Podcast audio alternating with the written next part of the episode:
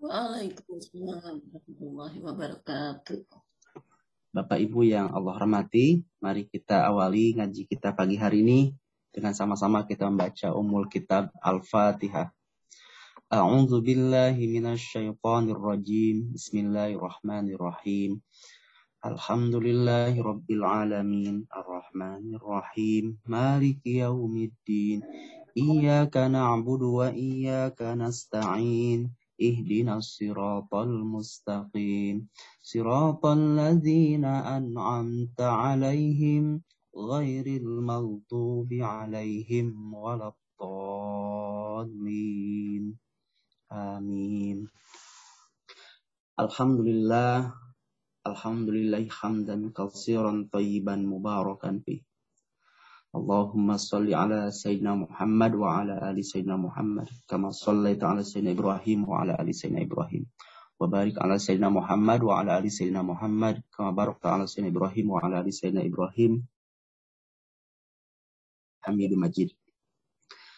Alhamdulillah teman-teman sekalian yang dirahmati Allah pagi hari ini selepas sholat subuh ya mengawali pagi hari kita sama-sama bermajlis kita sama-sama belajar ya semoga ini bagian dari cara kita menjemput uh, bagian dari doa kanjeng Nabi Muhammad Shallallahu Alaihi Wasallam Allahumma barik fi fi bukuriha ya Allah berkahilah umatku di pagi hari.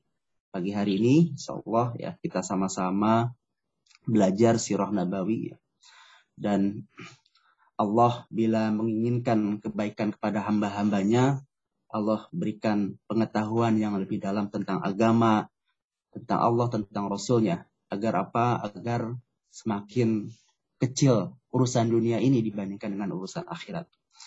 Baik teman-teman yang dirahmati Allah, Hari ini kita berkisah tentang satu peristiwa di tahun 6 Hijriah. Ketika semua sahabat merasa gusar karena perjanjian yang dianggap berat sebelah. Mengapa sih kaum muslimin harus mengalah seolah-olah seperti itu ya. Sedangkan kita sebenarnya di atas kebenaran. Namun ternyata Rasulullah Shallallahu Alaihi Wasallam beliau melihat kemenangan justru tersembunyi ya hidden ya tersembunyi di balik poin-poin perjanjian Hudaybiyah terbukti dari perjanjian inilah kemudian banyak capaian-capaian terbaik dakwah yang sebelumnya sulit untuk dicapai dan Rasulullah Shallallahu Alaihi Wasallam ini melihat jauh ya menganalisa lebih dalam baik teman-teman kita lihat bagaimana dalam episode perjanjian Hudaybiyah ini kita akan belajar bagaimana ketajaman analisa Rasulullah Shallallahu Alaihi Wasallam.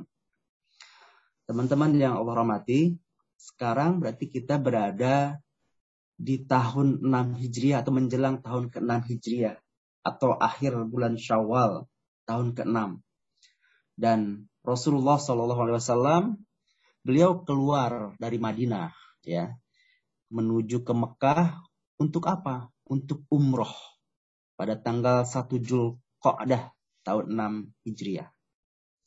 Memang kalau kita baca dalam sejarah, teman-teman, tahun 6 Hijriah ini adalah tahun di mana kemenangan demi kemenangan yang dicapai oleh kaum muslimin. Setelah kita ingat dua pekan sebelumnya, uh, kaum muslimin mengalahkan orang-orang Quraisy ya di perang Ahzab atau dikenal juga dengan perang Khandaq atau perang Parit. Dan mental mereka itu benar-benar jatuh ya. Mental orang-orang Quraisy benar-benar jatuh dan moral kaum muslimin benar-benar dalam posisi yang naik ya, dalam kondisi yang bangkit dari sisi psikologi secara moral ya. Kenapa ya? Orang-orang Quraisy kan bersekutu bersama banyak kabilah, ingat ya dalam perang Khandaq ya. Tapi toh mereka tidak mampu mengalahkan Rasulullah Shallallahu Alaihi Wasallam beserta pasukan kaum muslimin ya yang baru membentuk negaranya kurang dari enam tahun. Perang Honda kan masih di tahun kelima ya. Maka mulai tahun ke-6 Hijriah ini ya, kaum muslimin bukan hanya menikmati pengakuan ya. Mereka diakui sebagai negara nantinya dengan adanya perjanjian yang akan kita bahas pagi hari ini. berarti kan memang uh, dipandang setara antara negara Madinah dengan negara Quraisy, bangsa Quraisy. Dan ini adalah prestasi yang luar biasa tentunya. Di samping itu teman-teman, ya, dengan adanya tawaran untuk melakukan perjanjian, berarti memang Madinah ini bukan cuma diakui sebagai satu negara, satu entitas, tetapi juga diakui sebagai negara yang kuat, ya, sehingga layak untuk berunding, duduk bersama berunding di meja perundingan yang sama dengan Quraisy. Sebenarnya kalau kita melihat dalam kacamata itu saja teman-teman, dalam teori pergaulan hubungan HI hubungan internasional hari ini ya, maka apa pun poin-poin klausal yang terdapat dalam satu perjanjian, dalam perjanjian Hudaibiyah ini, ya, poin-poinnya boleh dipandang dalam hubungan internasional tidaklah penting. Kenapa? Karena yang penting adalah adanya pengakuan ya, pengakuan orang-orang Quraisy bahwa ada negara baru di Madinah dan mereka mengakui kekuatannya. Ya. Jadi sebenarnya siapa sih yang paling membutuhkan pengakuan dalam kondisi seperti peristiwa itu ya, tahun 6 Hijriah itu ya. Siapa yang paling membutuhkan pengakuan? Ya, tentu saja negara Madinah. Kenapa? Karena entitas Quraisy itu kan sudah merujuk pada sejarah yang panjang. Entitas Quraisy itu sudah merujuk kepada sejarah yang berlaku 600 tahun. Sebelum itu ya, sudah berdiri lebih dari 600 tahun. Sementara kaum muslimin cuman baru enam tahun bahkan baru baru enam tahun kurang dari enam tahun berdiri itu butuh pengakuan. Dan ini ditawarkan ada ini terjadi di tahun ke-6 Hijriah. Jadi ketika perjanjian ini berlangsung dan disebarkan beritanya ke mana-mana lewat syair-syair ya, lewat media massa ketika itu kan lewat syair ya sudah disiarkan ke mana-mana subhanallah luar biasa sekali ya. Bagaimana kemudian orang-orang memandang negara Madinah ini setara, selevel dengan Quraisy. Ini tentu menarik ya teman-teman sekalian. Nah, Rasulullah Shallallahu Alaihi Wasallam bermimpi ya. Beliau bermimpi masuk Mekah bersama para sahabatnya. Ada sebagian sahabatnya yang yang tawaf, sa'i ya. Setelah itu mencukur atau bertahalul ya, mencukur bersih rambutnya sampai botak sampai ini ya, dan sebagian lagi ada yang memendekkan rambutnya gitu ya. Ini tentu isyarat ya. Ini adalah tanda isyarat bahwa ada izin dari Allah Subhanahu wa taala untuk umroh ya. Dan Nabi memandangnya sebagai wahyu dari Allah dan memang mimpi para nabi adalah wahyu ya agar agar mereka dapat pergi umroh ke Mekah. Ini kemudian yang Rasul sampaikan kepada sahabat dan bersiap menuju ke Mekah. Kalau kita hitung-hitung sebenarnya, apakah istimewa atau enggak sih umroh ini? Uh, apakah istimewa atau tidak pergi umroh ini dalam ini? Sebenarnya tidak terlalu istimewa. Sebab apa? Sebab semua suku, semua kabilah melakukan itu. Gitu ya. Yang aneh justru adalah kalau sekiranya suku-suku asing yang tidak ada hubungan dengan Quraisy itu mereka dapat masuk ke Mekah, dapat mendapatkan kalau sekarang mungkin mendapatkan visa ya, mendapatkan visa Mekah untuk umroh dan haji. Karena kedudukan Ka'bah yang luar biasa agung di tengah jazirah Arab ya. Ya ketika itu dibebaskan oleh orang-orang Quraisy kabilah-kabilah untuk masuk Mekah. Tapi lucunya anehnya ya, kenapa anak cucunya Abdul Muthalib ya, orang-orang yang dulunya adalah penduduk Mekah, ya, orang kaum muslimin yang ada di Madinah yang bersama Rasulullah, dulunya adalah penduduk Mekah sendiri, itu kenapa dilarang oleh orang-orang Quraisy? Ini kan yang aneh, ya. Tapi ini yang terjadi, teman-teman. Jadi di tahun ini, tahun 6 Hijriah ini, Rasulullah Shallallahu Alaihi Wasallam mengajak keluar orang-orang Muslim, ya. Jadi secara singkat, ya, kemudian terkumpul 1.400 sahabat ikut bersama Nabi Shallallahu Alaihi Wasallam. Ya, teman-teman, kita bisa bayangkan ya, penuh semangatnya untuk umroh bersama Rasulullah Shallallahu Alaihi Wasallam. Tapi tetap saja ada beberapa orang Badui pinggiran Madinah yang masih was-was, ya, masih takut. Ini karena bakal menghadapi Quraisy di kampung mereka. Takut terjadi sesuatu ya. Akhirnya mereka menolak dan berkata, minta izin dengan alasan itu ya. Mohon maaf kami harus mengurusi harta-harta kami ya, mengurusi hewan ternak kami ya begitu ya. Mereka menolak dan itu diabadikan dalam Al-Quran surat Al-Fatih yang tadi sebelum pengajian kita sempat dengarkan ya teman-teman. Tapi para sahabat dari dari golongan Ansor Madinah maupun juga para sahabat Muhajirin ya. Jadi orang-orang Ansor ya bersama sahabat-sahabat uh, Muhajirin ini merespon menyambutnya dengan penuh antusias, dengan penuh sukacita akan pergi umroh bersama Rasulullah Shallallahu Alaihi Wasallam. Ya, karena kepergian Rasulullah untuk umroh ya maka Rasul tidak tidak membawa perlengkapan perang ya. Karena ingin juga menyampaikan pesan ya. Pesannya damai sekali. Kami ini datang untuk tujuan damai yaitu beribadah umroh gitu ya hanya ya membawa kalaupun membawa senjata hanya membawa eh, senjata standar kalau orang bepergian uh, melakukan perjalanan dan Rasulullah juga membawa hewan, eh, hewan untuk dikurbankan, hewan untuk kurban nanti di Mekah. Baik, dalam sebuah perjalanan itu di tempat yang tidak jauh nanti dari Mekah, ya, Rasul uh, sudah mengalungi hewan kurbannya ya dan dikasih tanda karena memang sudah diniatkan untuk benar-benar melakukan ibadah umroh uh, untuk kemudian membayar hadyu ya menyembelih ya ketika umroh nanti atau berkurban ya selesai umroh nanti itu Rasulullah akan melakukannya sendiri dan dia sudah menyiapkan hewan kurbannya. Jadi mereka melakukan perjalanan. Setelah dekat dari Mekah ya, setelah setelah uh, dekat uh, mau masuk ke kota Mekah ya. Kemudian terdengar tersiar berita ya. Berita di orang Quraisy ya. Oh bahwa ini pasukan Muhammad sudah mau masuk Mekah. Maka mereka berusaha untuk mencegah mereka berusaha untuk menghalang-halangi Nabi dan para sahabatnya untuk masuk Mekah. Dan saat itu mereka merasa memang kekuatan kaum muslimin semakin kuat ya. Dan mereka sudah lemah. Ya, orang-orang Quraisy ini sebenarnya sudah capek, sudah lemah itu ya untuk menghadapi kaum muslimin.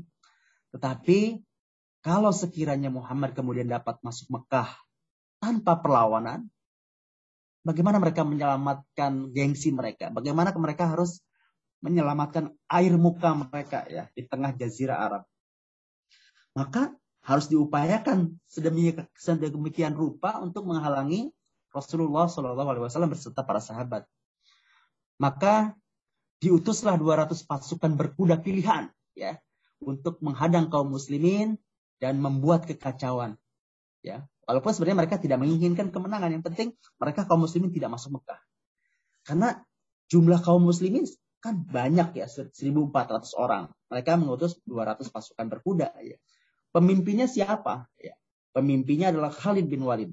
Pemimpin pasukan ketika itulah pemimpin bangsa Quraisy saat itu 200 pasukan berkuda itu dipimpin oleh Khalid bin Walid yang sebelum waktu itu belum masuk Islam.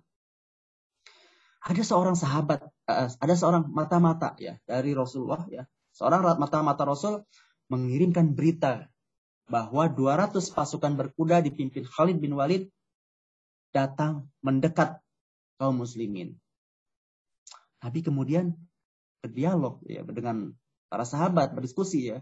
Nabi kemudian menawarkan kepada para sahabat, siapa yang punya jalan alternatif atau jalur alternatif menuju Mekah yang enggak biasa dilalui oleh orang-orang Quraisy ya. Nabi tanyakan kepada para sahabat itu ya, ada seorang sahabat yang menunjukkan tangan tuh, saya ya Rasulullah ya. Tapi ini tempatnya benar-benar terjal ya, jalannya benar-benar terjal sulit dilalui. Bismillah Nabi.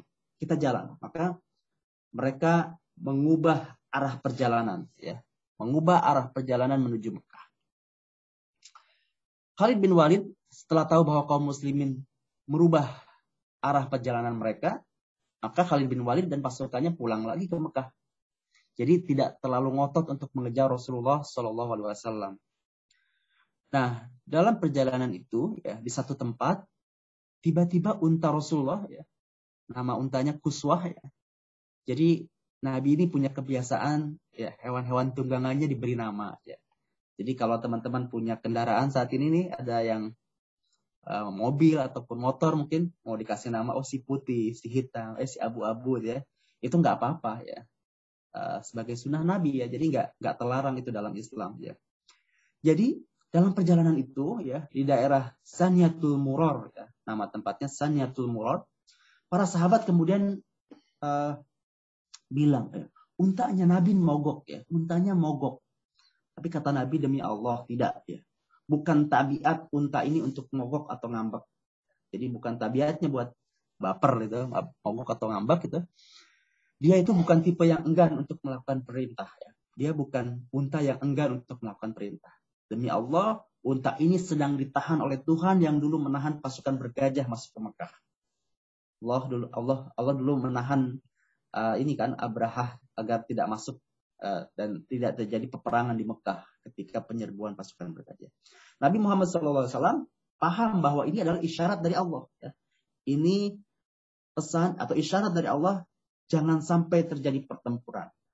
Sebab ketika mendengar orang-orang Quraisy akan menahan ya Rasulullah mengajak para sahabat musyawarah ya ya ini sebagai sebuah kebiasaan dari Nabi Wasallam berunding ya merembukan satu masalah ya untuk dicari solusi bersama kata Abu Bakar As-Siddiq ya Rasulullah kita datang untuk damai ya kalau sekiranya ada yang menghalangi kita perangi saja jadi para sahabat ini sudah sedemikian punya azam punya tekad yang kuat untuk menghadapi orang-orang Mekah kalau terjadi penghadangan.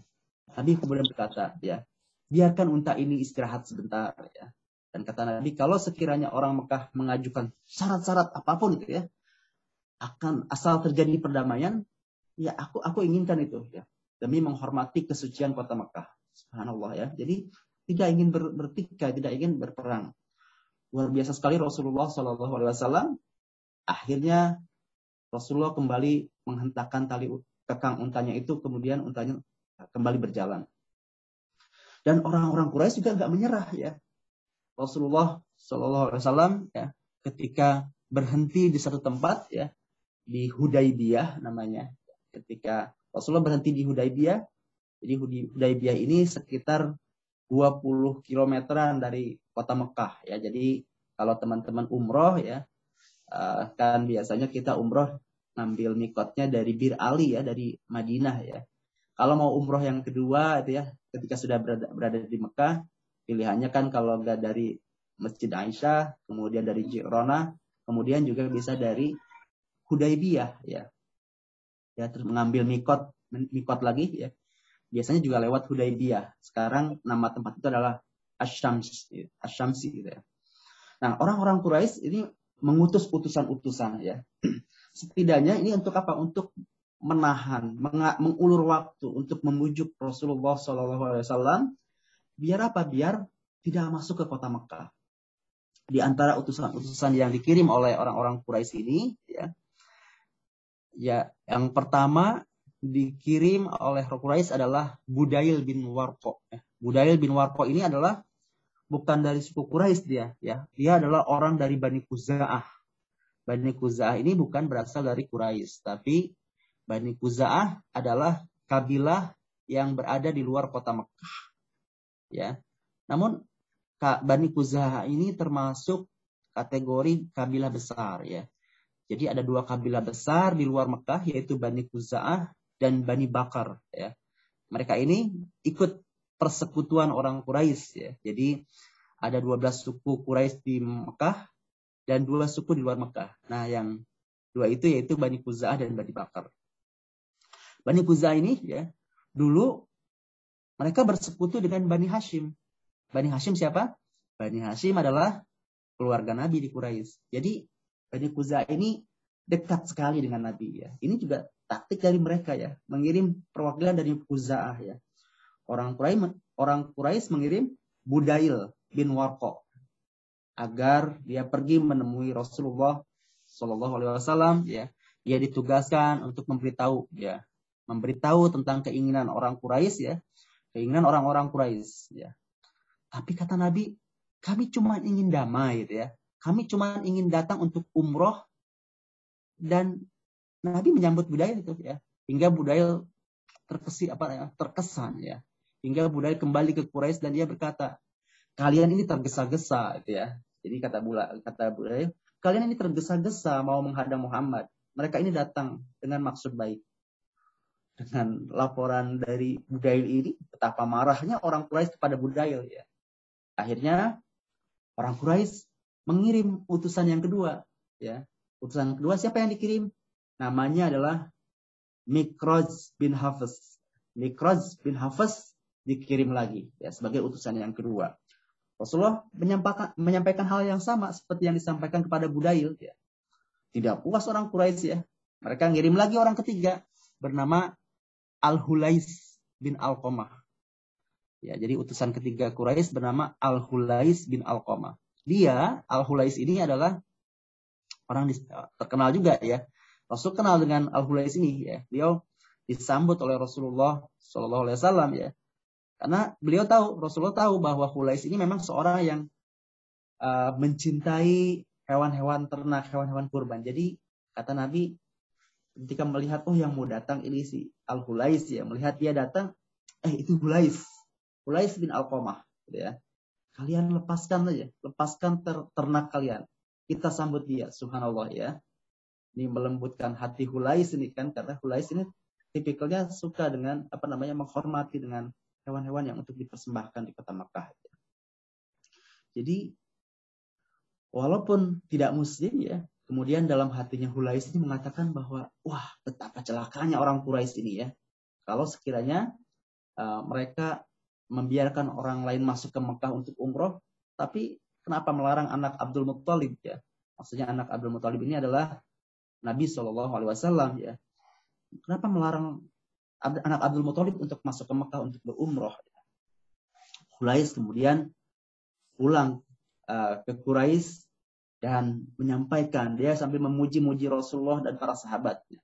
Marah lagi orang Quraisy ini dan berkata, kamu nggak tahu taktik orang ya, dasar kamu orang dusun, ya. pokoknya sumpah serapah gitu ya. Karena dia memang dari Habsi ya, bukan orang Quraisy yang merupakan penduduk utama di kota Mekah. Akhirnya diutuslah utusan terakhir, ya, utusan keempat ya orang besar nih yang diutus ini adalah tokoh besar orang yang disegani ya karena uh, posisinya itu ya uh, beliau adalah orang yang berasal dari Bani Sakif ya. Orang besar berasal dari Bani Sakif Bani Sakif itu di mana? Itu di Taif ya. Jadi Bani Sakif ini tinggal di daerah Taif ya. Taif adalah kota besar kedua lah setelah Mekah ya. Kita waktu belajar Sirah Nabawi di chapter Mekah ya, kita masih ingat kita pernah bercerita bagaimana Bani Sakif inilah yang melempari Rasulullah Shallallahu Alaihi Wasallam ketika beliau pergi berdakwah ke Taif tahun ke-10 kenabian bersama putra angkatnya itu Zaid bin Harithah ya. Siapa yang diutus oleh Quraisy ini ya? Yaitu pemimpinnya Bani Sakif ya. Dan orang yang sangat disegani karena kedudukannya, karena kekayaannya, karena kebijaksanaannya. Siapa dia? Itu ya. Namanya adalah Urwah bin Mas'ud As-Saqafi ya. Kalau ada kata As-Saqafi berarti dia orang Sakif ya, Bani Sakif di Taif, di Taif. Jadi utusannya adalah Urwah bin Mas'ud As-Saqafi. Waktu Rasulullah Shallallahu alaihi wasallam berdakwah kepada orang Mekah ya. Jadi sebelum hijrah itu ya. Dan berkata kepada beliau ya, uh, dan orang-orang berkata ya dan Rasulullah kan berdakwah ya Rasulullah menyampaikan bahwa beliau adalah utusan Allah beliau Rasulullah hmm. adalah nabi Allah ya Allah telah turunkan wahyu kepada kanjeng nabi itu ya nah apa respon orang-orang Quraisy ya orang Quraisy ini ada yang bilang gitu ya kalau memang wahyu diturunkan kepada manusia ya harusnya dia turun ke salah satu dari dua orang laki-laki di dua penduduk di dua kota besar ya di dua kota besar ya jadi ini juga diabadikan ya dalam dalam Al-Quran ya. Apa maksudnya ya? Jadi mereka mengatakan ya ketika Rasul berdakwah di Mekah dulu, kalau memang wahyu diturunkan kepada manusia, harusnya dia turun ke salah satu dari dua dua laki-laki di dua kota besar. Maksudnya yaitu di kota Taif dan kota kota Mekah dan kota Taif ya. Di Mekah ada siapa? Di Mekah ada tokoh yang mereka segani yaitu Walid bin Mughirah di Taif. Nah, di Taif ini ada Urwah bin Mas'ud As-Saqafi ya. Di dalam uh, surat Az-Zukhruf ya, surat ke-43 ayat 31 ya.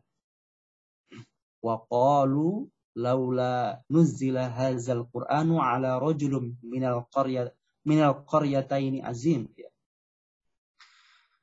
Jadi mereka orang Quraisy itu berkata kalau sekiranya Al-Qur'an ini harus diturunkan kepada manusia, harusnya kepada dua laki-laki di, di dua kota besar ya. Kalau bukan Urwah atau uh, Walid bin Mughirah di Quraisy ya.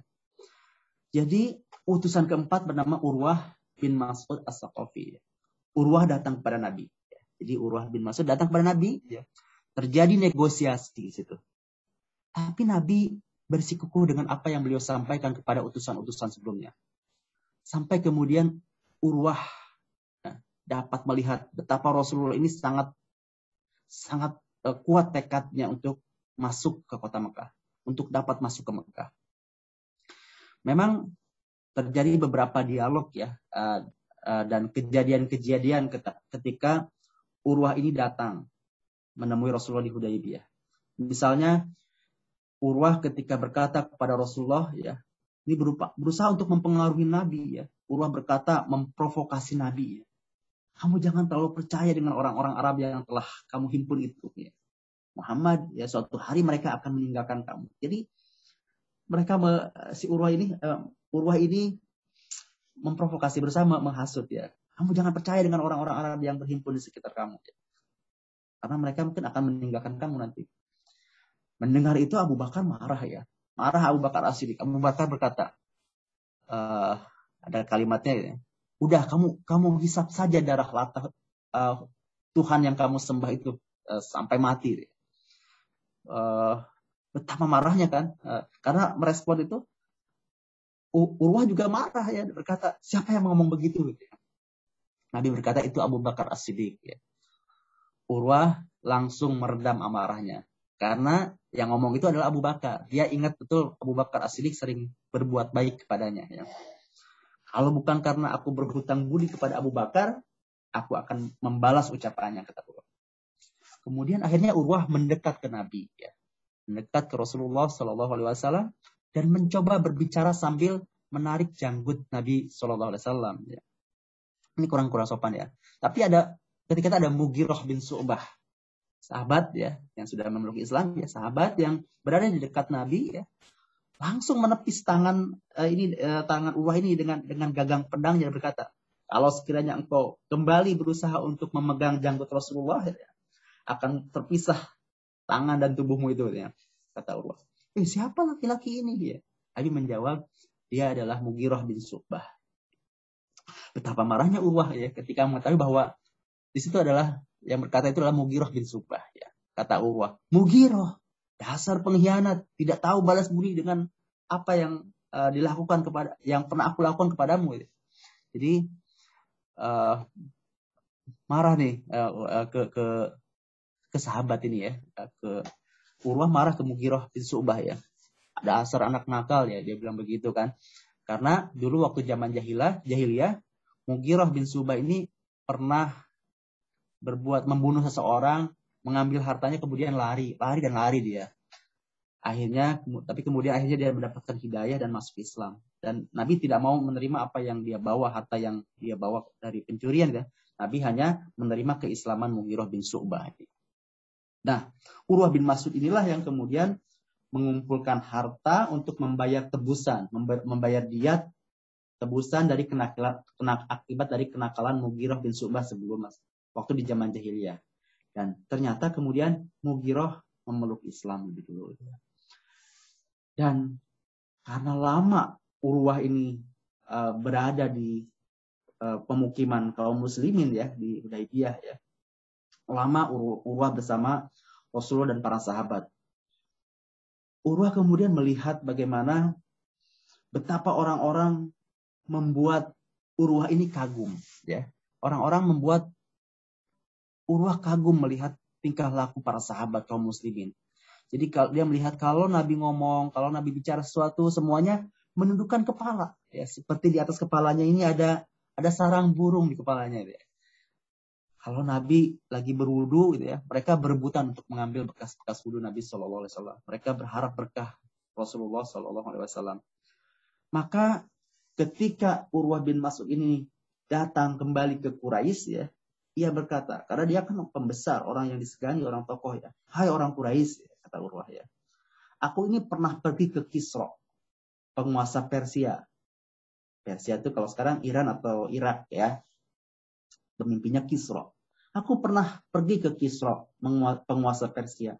Aku pernah jumpa dengan Heraklius, ya, penguasa Romawi ya. Kemudian aku pernah bertemu ke raja-raja Yaman ya, di selatan Mekah. Demi Allah, aku tidak pernah menyaksikan satu kaum yang sangat mencintai pemimpin mereka seperti Muhammad berada di tengah kaumnya. Demi Allah, aku tidak pernah menyaksikan satu kaum yang sangat mencintai pemimpin mereka seperti Muhammad berada di tengah kaumnya. Kata Urwah bin Mas'ud As-Saqafi. Akhirnya orang-orang Quraisy tahu bahwa orang sekelas mereka mengurus, mengutus orang sekelas Urwah bin Mas'ud datang untuk bernegosiasi, Nabi tetap berpendirian kukuh, bersikukuh untuk masuk Mekah. Maka berarti tidak ada jalan lain kecuali harus melakukan perundingan, kecuali harus dilakukan perundingan apa arti fakta atau perundingan itu gitu ya. Jadi kalau terjadi perundingan, terjadi negosiasi ya. Kalau terjadi perundingan teman-teman sekalian, itu berarti ada ada pihak ada kan perundingan berarti ada dua pihak ya. Negosiasi itu ada dua pihak yang satu mengakui yang lainnya. Itu yang pertama gitu ya. Ya kan? Berarti ada pihak yang lain ya yang diakui kedudukannya ya. Dan yang kedua, kalau terjadi perundingan ya, kalau terjadi negosiasi, pasti masing-masing akan mengalah. Ya. Namanya, namanya juga perundingan kan, namanya juga berunding.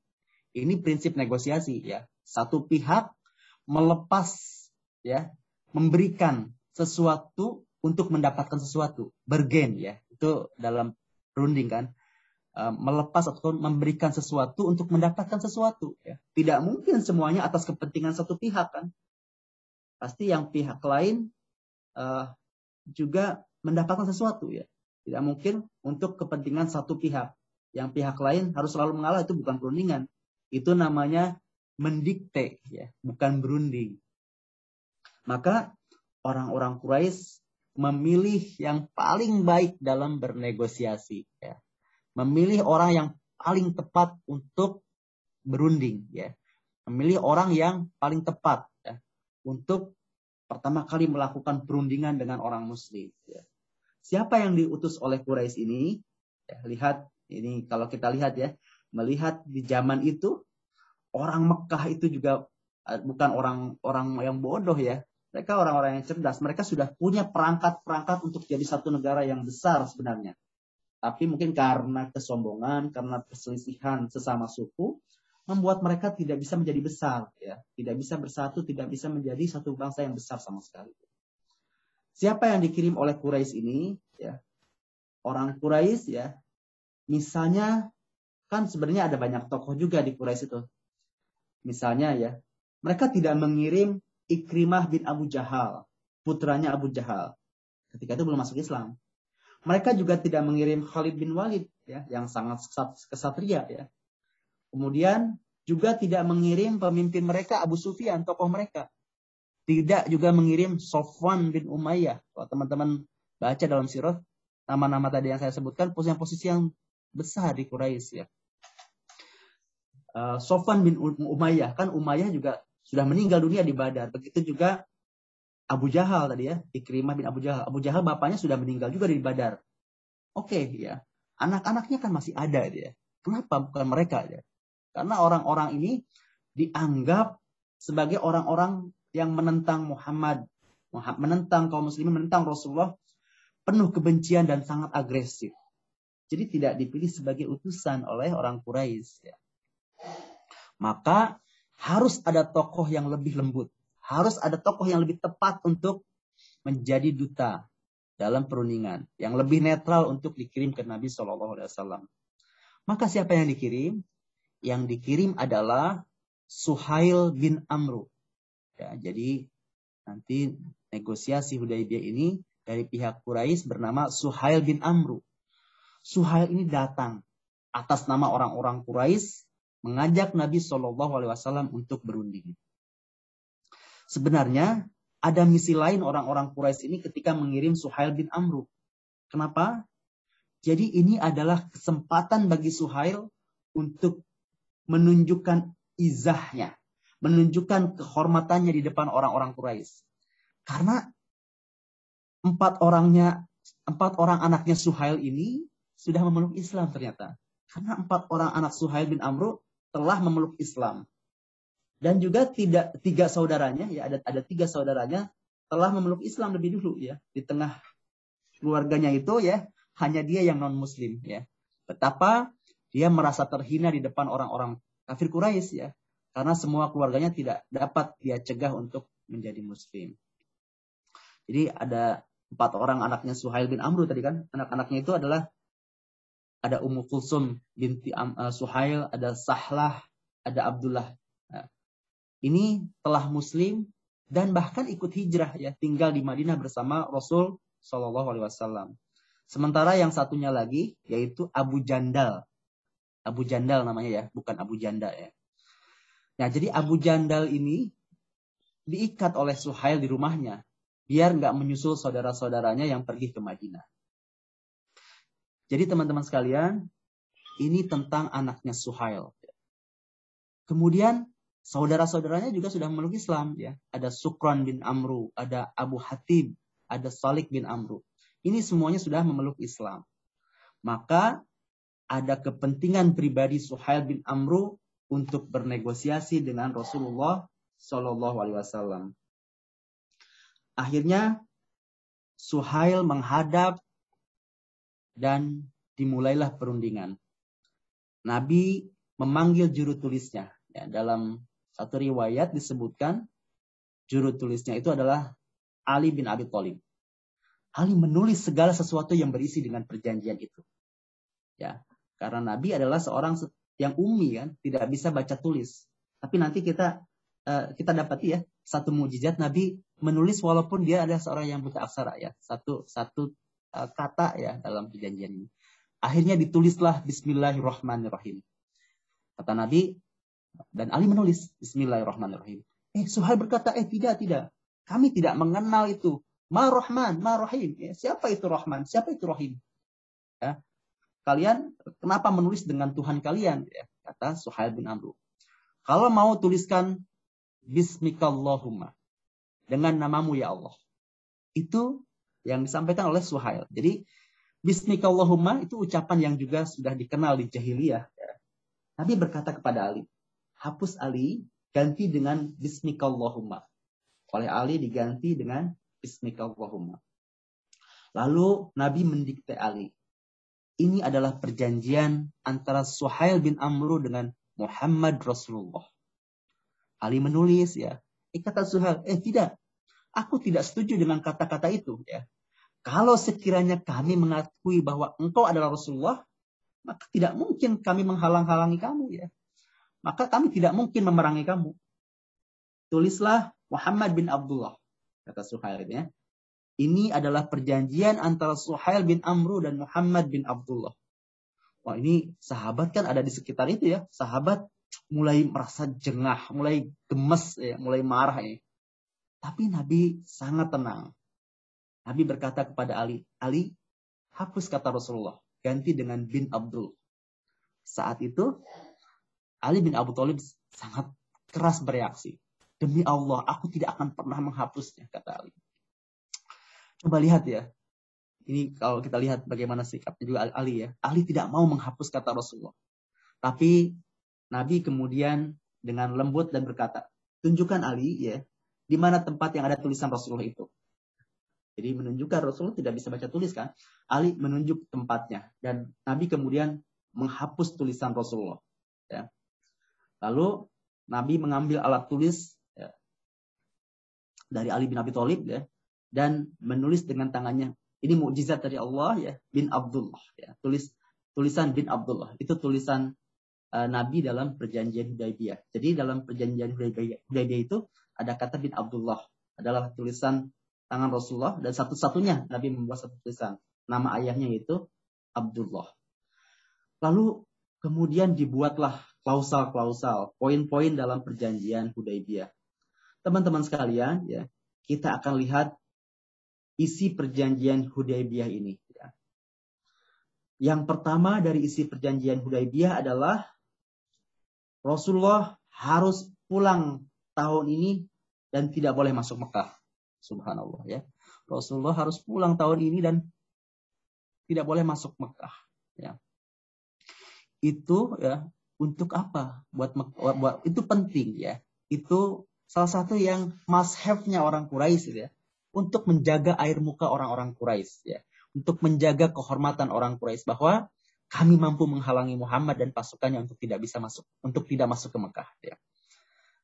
Tahun ini mereka tidak boleh masuk Mekah, kecuali tahun depan Rasulullah bersama orang-orang Muslim dan cuma diberi waktu tiga hari berada di Mekah. Ya. Cuma boleh membawa senjata yang biasa dibawa oleh musafir, yaitu pedang yang tersarung di dalam sarungnya. Ya. Tidak boleh pedang terhunus. Poin kedua ya, yang kedua gencatan senjata antara kedua belah pihak selama 10 tahun ya.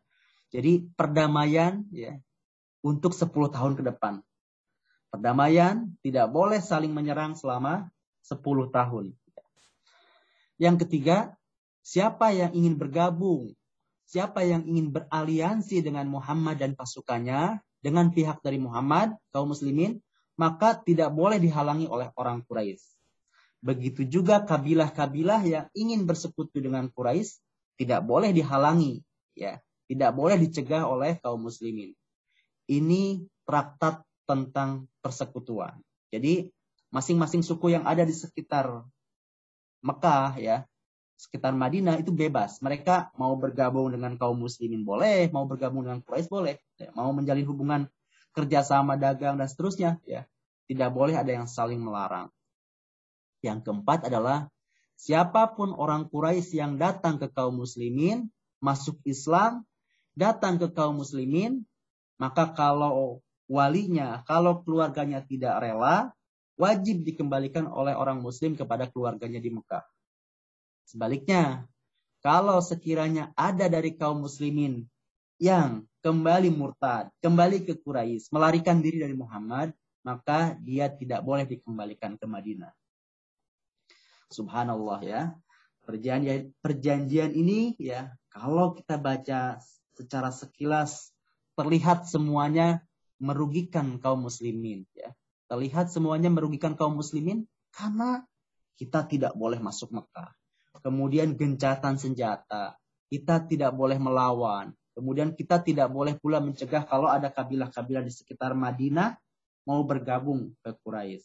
Kemudian kita juga tidak boleh mengambil kalau ada orang dari Madinah lari ke Mekah. Sementara kalau ada orang yang pergi ke Madinah, masuk Islam, harus dikembalikan kepada orang Quraisy kalau walinya tidak ridho. Memang kalau kita melihat ini secara sekilas ya, seolah-olah perjanjian ini memang berat sebelah. Seolah-olah tidak fair. Dan ini yang diprotes oleh sahabat Umar bin Khattab. Umar sampai menghadap Nabi Shallallahu Alaihi Wasallam dan berkata, benar nggak engkau ini Rasulullah? Ya. Kata Umar, iya aku Rasulullah. Ya. Benar tidak kita ini dijanjikan kemenangan oleh Allah? Ya. Benar, kita dijanjikan kemenangan oleh Allah, kata Rasulullah. Ya. Umar masih belum puas ya. Benar nggak uh, kalau kita yang terbunuh, kita syahid, kita masuk surga? Kalau mereka terbunuh, mereka akan masuk neraka dalam kekufuran. Benar kata Rasulullah. Ya. Kenapa kita menerima perjanjian yang sebelah, yang berat sebelah ini? Ya, kata Umar. Jadi Umar merasa gak puas. Ya Umar, ya, aku ini Rasulullah dan aku menjalankan perintah dari Allah Subhanahu Wa Taala. Umar kemudian pergi, ya Umar pergi lalu menuju ke Abu Bakar As-Siddiq dan Umar mengatakan hal yang sama seperti yang dikatakan kepada Nabi. Kata Abu Bakar, ya, kata Abu Bakar Ashidik, Umar, ya, beliau adalah Rasulullah, ya. Taati saja apa yang diperintahkan atau diinstruksi, di, diinstruksikan oleh beliau, ya. Kata Abu Bakar gitu ya. Beliau adalah Rasulullah, taati saja apa yang diperintahkan atau diinstruksikan oleh beliau. Kita lihat ini betapa luar biasanya ketaatan, betapa luar biasanya keimanan Abu Bakar. Kemudian Umar pun mengikuti Abu Bakar As-Siddiq. Apa pelajaran dari momen ini buat kita semua teman-teman sekalian? Ya, ini tentu syarat dengan pelajaran dari momen ini. Pertama, betapa luar biasanya keimanan Abu Bakar As-Siddiq. Dia akan menjalankan semua syariat agama ini baik yang bisa dipahami atau yang sulit dipahami. Ini juga pelajaran buat kita, menjalankan syariat, menjalankan sunnah ya, sebagai itiba kepada Nabi, sebagai ketaatan kita kepada Allah dan Rasulnya. Yang kedua, nih pelajaran pentingnya adalah betapa pentingnya sahabat dekat yang taat dan istiqomah kepada Allah dan Rasulnya. Ya. Penting kita punya sahabat dekat yang memandu kita, ya, yang mengingatkan kita. Umar yang sangat keras itu ketika mendengar dari Rasulullah masih ada dalam hatinya, kayaknya masih belum puas gitu ya. Kemudian pergi ke Abu Bakar As-Siddiq, sahabat dekatnya. Ya. Tetapi begitu sudah dengar dari Abu Bakar, Umar kemudian ikut ridho seperti Abu Bakar. Jadi teman-teman sekalian, ini betapa pentingnya kita memiliki satu sahabat dekat dalam kehidupan ini. Ya. Sahabat dekat yang benar-benar dapat membantu ketaatan kepada Allah Subhanahu wa taala, mencegah kita untuk durhaka untuk meninggalkan kewajiban-kewajiban syariat. Yang paling dekat dengan kita tentu harus dipilih orang yang paling berpotensi mengajak kita untuk terus teguh ya, meneguhkan hati kita istiqomah dalam agama ini. Pentingnya kita punya sahabat yang saling yang bisa mengingatkan kita untuk ketaatan dan mencegah dari kemaksiatan. Umar sampai bilang kepada Nabi ya Rasulullah, ya, engkau kan sudah janji ya, sudah kasih tahu bahwa kita ini akan masuk Mekah. Kata Nabi, emangnya aku berjanji pasti tahun ini ya. Lalu Umar tersadar, iya ya, Rasulullah tidak berkata harus tahun ini. Kata Rasulullah, demi Allah Umar, kamu akan masuk Mekah dalam keadaan aman untuk berum berumroh. Subhanallah ya. Nabi menenangkan para sahabatnya dan tetap menjaga ya bagaimana beliau menjawab dengan kata-kata yang menghargai para sahabatnya. Dan kita bisa membayangkan memang ya bagaimana semangatnya sahabat ketika itu ya. Kecewa juga ya nggak bisa masuk umroh jauh perjalanan dari Madinah ke Mekah gitu ya ternyata dihalangi dan tidak bisa masuk ke Mekah tahun itu. Teman-teman sekalian, ya, yang terakhir yang perlu kita bincangkan adalah bagaimana kita melihat empat poin perjanjian Hudaybiyah ini. Ini sesungguhnya ya sesuatu yang menguntungkan bagi kaum muslimin. Tadi kalau kita lihat sekilas ya, ini seolah-olah seperti merugikan, poin-poinnya merugikan kaum muslimin. Tapi sebenarnya sesungguhnya eh, kemudian oleh Nabi diterima perjanjian ini ya. Karena memang menguntungkan kaum muslimin. Ada berapa poin tadi? Ya, ada ada empat poin kan ya. Ada empat poin perjanjian. Poin pertama adalah Rasulullah Shallallahu Alaihi Wasallam dan para sahabatnya pulang ke, Meda, ke Madinah tahun ini ya. Tidak boleh masuk Mekah tapi tahun depan mereka boleh masuk dengan aman tanpa dihalangi oleh orang Quraisy ini kalau dilihat kan seolah-olah menguntungkan orang Quraisy kan ya. Ini seperti memenuhi must have-nya ya. Sesuatu yang harus dicapai oleh orang Quraisy. Padahal sebenarnya ini juga menguntungkan kaum muslimin. Justru yang paling menikmati ini kaum muslimin. Kenapa? Karena yang pertama ada jaminan dari Quraisy bahwa kaum muslimin nanti boleh masuk Mekah dengan aman. Dan kalau kita lihat kalau kita ukur jaminan ini mahal sekali, ya kan? Kenapa? Coba kalau kita flashback. Karena 13 tahun kaum muslimin ketika berada di Mekah itu ditekan, disiksa, kemudian diperlakukan tidak adil sampai akhirnya harus hijrah dari Mekah ke Madinah. Dan ini baru enam tahun ya, belum genap, baru enam tahun kaum muslim ini bebas dari siksaan orang Mekah, baru enam tahun hijrah ke Madinah, tapi mereka sudah dapat satu poin ya. Dapat satu poin bahwa mereka nanti bakal masuk Mekah tanpa perlawanan. Masuk Mekah dengan aman. Dan mohon diingat teman-teman ya orang Quraisy ini punya karakter punya sifat sangat kesatria ya. Mereka tidak mau melanggar janji ya. Mereka nggak mau melanggar janji bersifat munafik. Itu bukan DNA-nya orang Mekah sama sekali ya. bukan DNA-nya orang Quraisy. Berbeda dengan di Madinah di Madinah itu ada orang munafik ya. Di Mekah nggak ada orang munafik. Jadi poin pertama siapa yang diuntungkan? Menguntungkan kaum muslimin. Poin kedua ya. Poin kedua adalah 10 tahun 10 tahun gencatan senjata. Damai. Subhanallah ya. Ini pasti dong menguntungkan kaum muslimin gitu ya. Kenapa? Karena orang Quraisy ini kan adalah bangsa yang lebih stabil kan ya. Secara kekuatan, secara ekonomi juga lebih stabil. Mereka ini sudah lama menjalin hubungan dengan bangsa mana pun ya, dengan dengan dengan suku-suku lain, dengan dengan mana saja ya. Kemudian mereka juga sudah menguasai ekonomi ya. Perjalanan dagang mereka juga sudah mapan ya. Perjalanan dagang mereka sudah ke mana-mana ya. Beda dengan kaum muslimin. Ini negara baru ya. Butuh persiapan-persiapan, butuh ketenangan, butuh membangun banyak hal dalam negaranya. Maka yang paling butuh perdamaian ini siapa? Yang paling butuh adalah kaum muslimin, ya, bukan orang Quraisy. Ya. Kekuatan pun, ya, kalau diukur ya, kalau orang melihat kekuatan kaum muslimin, ya, kaum dibandingkan Quraisy, ya, orang Quraisy uh, lebih kuat, ya, walaupun orang Quraisy ketika melihat beberapa kemenangan uh, kaum muslimin, mereka merasa bahwa ah kaum muslim ini kuat sekali, gitu ya. Semua, tapi semua orang di Jazirah Arab melihat pasti Quraisy lebih kuat ya, lebih banyak soalnya mereka kan. Uh, orangnya lebih banyak yang lebih disegani. Dan sebenarnya poin kedua ini inilah justru yang diinginkan Nabi ya. Dan ini yang diinginkan Islam ya. Kita menginginkan perdamaian. Nabi ya ketika keluar dari Madinah ya, Nabi Wasallam keluar kemudian sampai kemudian pakai ikhram membawa hewan kurban untuk apa? untuk memberikan pesan bahwa kami ingin damai.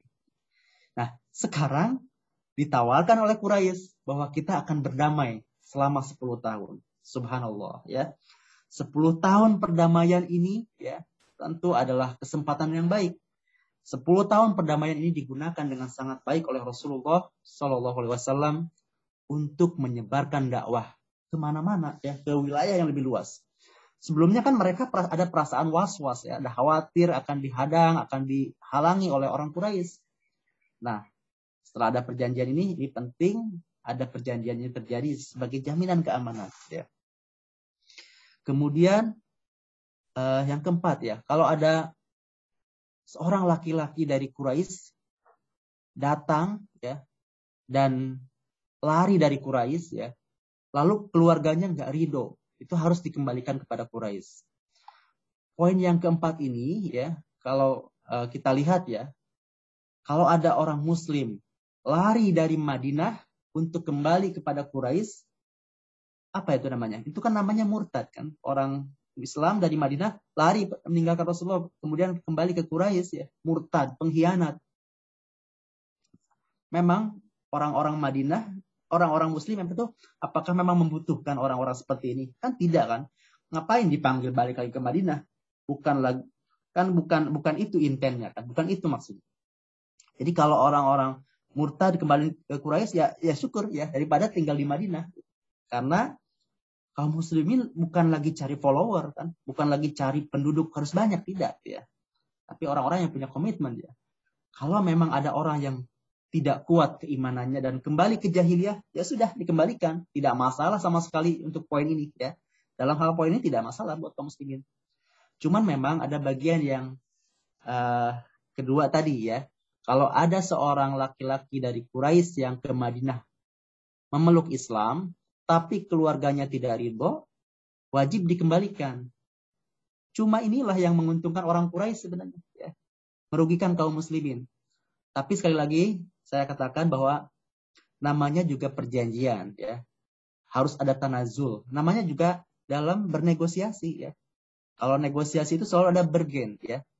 Uh, kita memberikan uh, sesuatu yang less important uh, buat kita ya pada orang lain gitu ya. Itu itu prinsip negosiasi dan orang lain juga memberikan sesuatu buat buat kita gitu ya.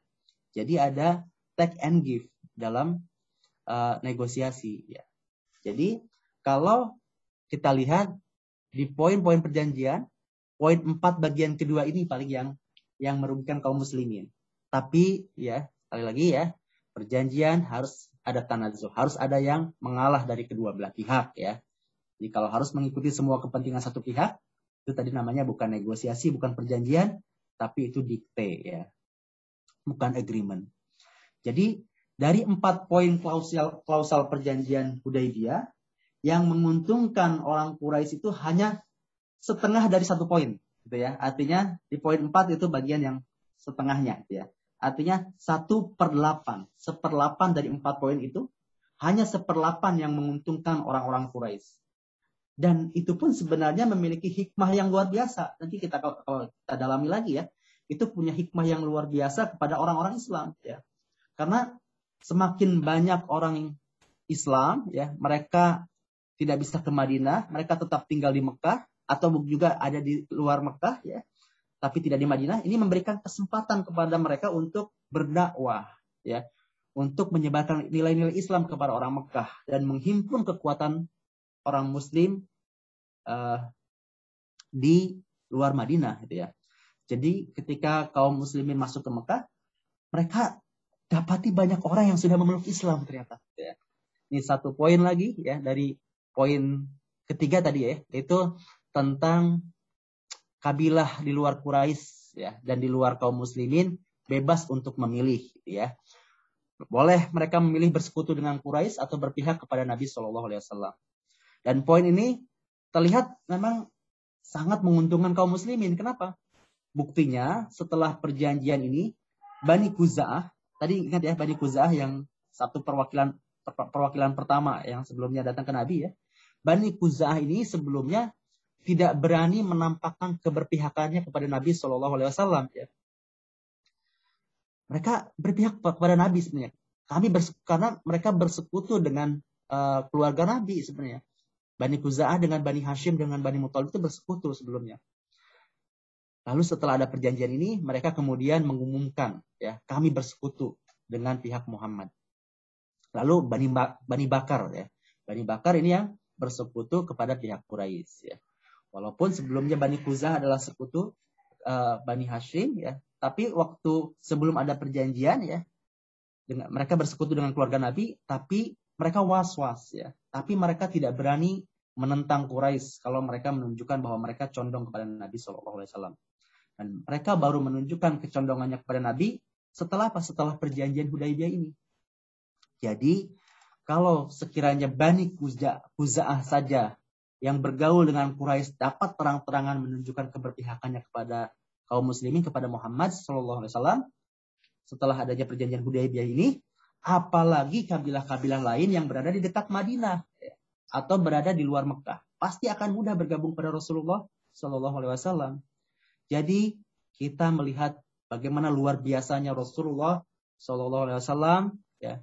Kemudian menandatangani agreement ini kemudian dikopi menjadi dua ya. Dibikin dua rangka ya. Satu dipegang oleh Quraisy dan satunya lagi dipegang oleh kaum muslimin. Jadi itulah yang terlihat di mata kita tidak baik ya. Tetapi Allah Subhanahu wa taala menunjukkan rasulnya dengan ilmu Allah yang tidak terbatas ya bahwa ini juga untuk kebaikan kaum muslimin ya. Dan pada peristiwa inilah Allah Subhanahu wa taala menurunkan menurunkan surat surat Al-Fat ya. Tadi kita baca sebelum kajian ya. Inna fatahna laka fatham mubina ya. Kami telah memberikan kepada Muhammad ya dengan kemenangan yang sangat nyata, fatham mubina ya. Baik, teman-teman sekalian yang dirahmati Allah ya.